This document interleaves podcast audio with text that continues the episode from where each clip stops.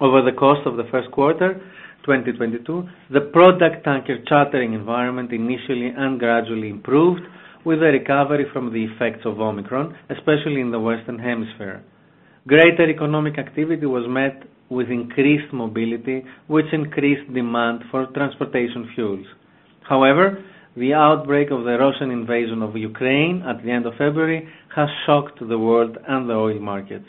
Simply, the disruptions caused by this event resulted in sanctions of Russian oil companies, which led to the rapid boost for the product tanker sector.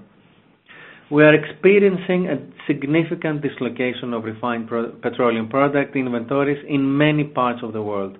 Gas oil diesel deficits in Europe and low transportation fuel stockpiles on the U.S. East Coast. Refineries are trying to meet this increased demand, which has resulted in changing trade patterns, expansion of ton-miles, higher prices for oil products, and increasing transportation costs. As a result, our company has recently experienced a dramatic improvement in charter activity.